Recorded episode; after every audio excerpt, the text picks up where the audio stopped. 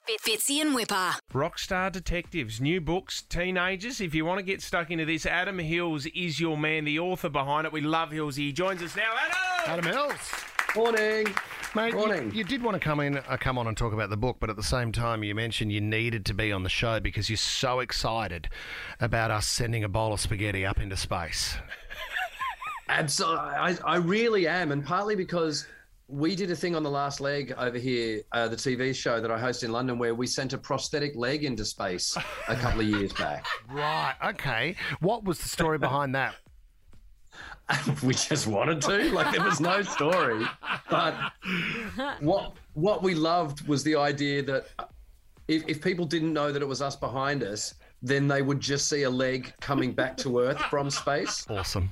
How long? Because this is what we're trying to trying to work out. Next week we're going up to Muswellbrook, um, but we understand that the balloon goes up to 25 uh, kilometres, right? So we're really high, and then it pops, and there's a small chute that lowers it back to Earth. I don't think it'll be lowering. I think it'll be plummeting, but I think there's then the mission to try and find it um, because there's a GPS tracker on it. How did you go finding the leg?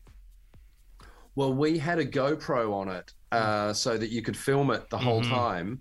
Um, and it, it ended up in a in a pig farm. Did, Awesome. did you guys go out So- and, and retrieve it, or who went and got it? Uh, uh, some lowly producer. Someone it was someone's job to go and find a, a prosthetic leg in a pig, In a pig farm. How good is that? Oh, mate, it's I good to see your that. face again. Um, did you get back for Christmas? We know you've you've had a great career over there with the last league. Congratulations, Adam. But did you get a chance to come back to Australia and see the family? I did. So I had at that point, I made it home in December. I had been away for seven months last year because I just couldn't get back because of the pandemic. So, and then I, but I still had to quarantine at home for three days. Yeah, yeah. So my wife said, look, the neighbors are away. We'll go and stay at their place so you can at least quarantine in the house, but Mm. we can't touch you. Like we, so I couldn't hug my kids. No. And after Torture. after a day, my eight-year-old went, "Daddy, I just want to come and quarantine with you." And I was like, "Well, that's fine, but you won't be able to. Like, neither of us can leave the house for two days." Yeah. And she went, "Oh no! Do you mean we'll just have to eat takeaway and watch movies for two days?" Heaven. How good is that? How is- good is that? Um, a- a- are they the inspiration behind the book, Adam? Is this Rockstar Detectives? Can you tell us a bit about it? Yeah, so it came about because my, my eldest, who was eight at the time, was very concerned one morning in the way that, you know, young kids get concerned about things. And she said, Daddy, I- I'm really concerned. I don't know if I want to be a rock star or a detective when I grow up. Two very different things. Is she a good singer?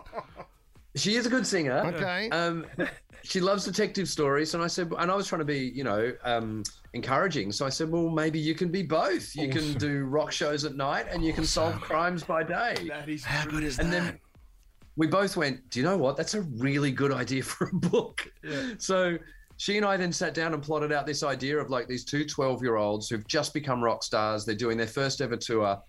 But everywhere they go, like a valuable piece of art is stolen, like a Van Gogh or something from a local art gallery.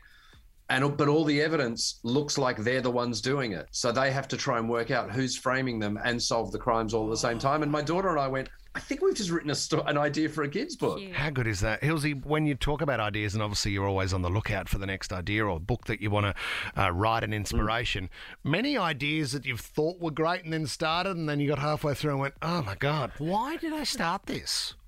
I mean, everybody. best, the best ideas like that when you're a stand-up I- I'll wake up in the middle of the night, like as I'm falling asleep, and think, hmm. "Oh, it's a great idea for a comedy bit," and then I'll get my phone out and I'll write it down, and then I'll look at it the next day, and it'll be a non, like it'll be like broccoli. How weird is broccoli?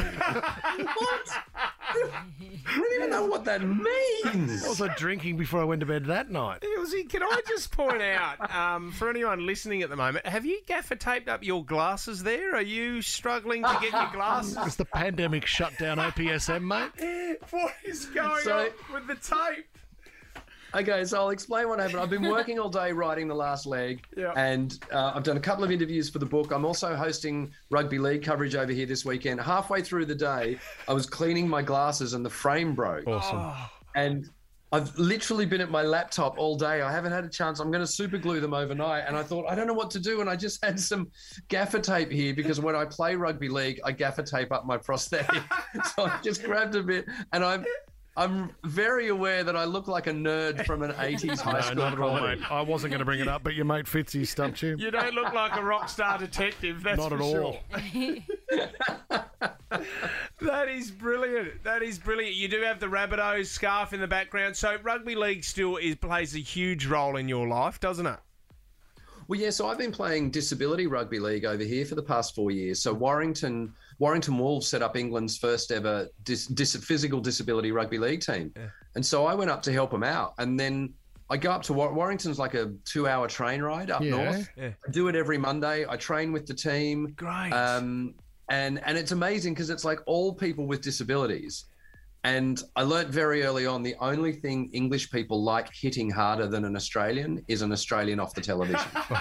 Isn't that great? Do they Is the get- competition pretty wild, is it? Oh, it's full on. It's like if you don't, if you basically you go out there to try and give someone else more disabilities than they started Oh, with. jeez. Oh, Hillsy. But uh, do the vis- disabilities vary, obviously, in the team? Yeah. So you've got there'll be people with one arm, there'll be people with one leg, there'll be people with cerebral palsy. Yeah. And the weird thing is, you've got to, like, if there's a guy running at you about to tackle you and he's only got one arm, hmm. then you've got a you've got a moral choice to make. You're like, What do you do? you run. which side am I going to step this guy? Like, you, you, you, I mean, You're constantly We- caught out in your own head playing this game. I'm, being, I'm being beaten in my own brain by myself trying to do the right thing. Totally. But encourage. that if they're smart, they're doing it to me because they know which foot I'm going to step off. So Exactly we're all in the same boat. Oh, oh that is hilarious. Hilarious. Well, Hillsy, it is so good to see you, mate. Rockstar Detectives is out now at all good bookstores. It's great to see your face. Appreciate your time. Thanks for coming on the show. I am now going to go and fix my glasses. do, mate. Thanks, buddy. Bye bye. Fitzy and Whipper.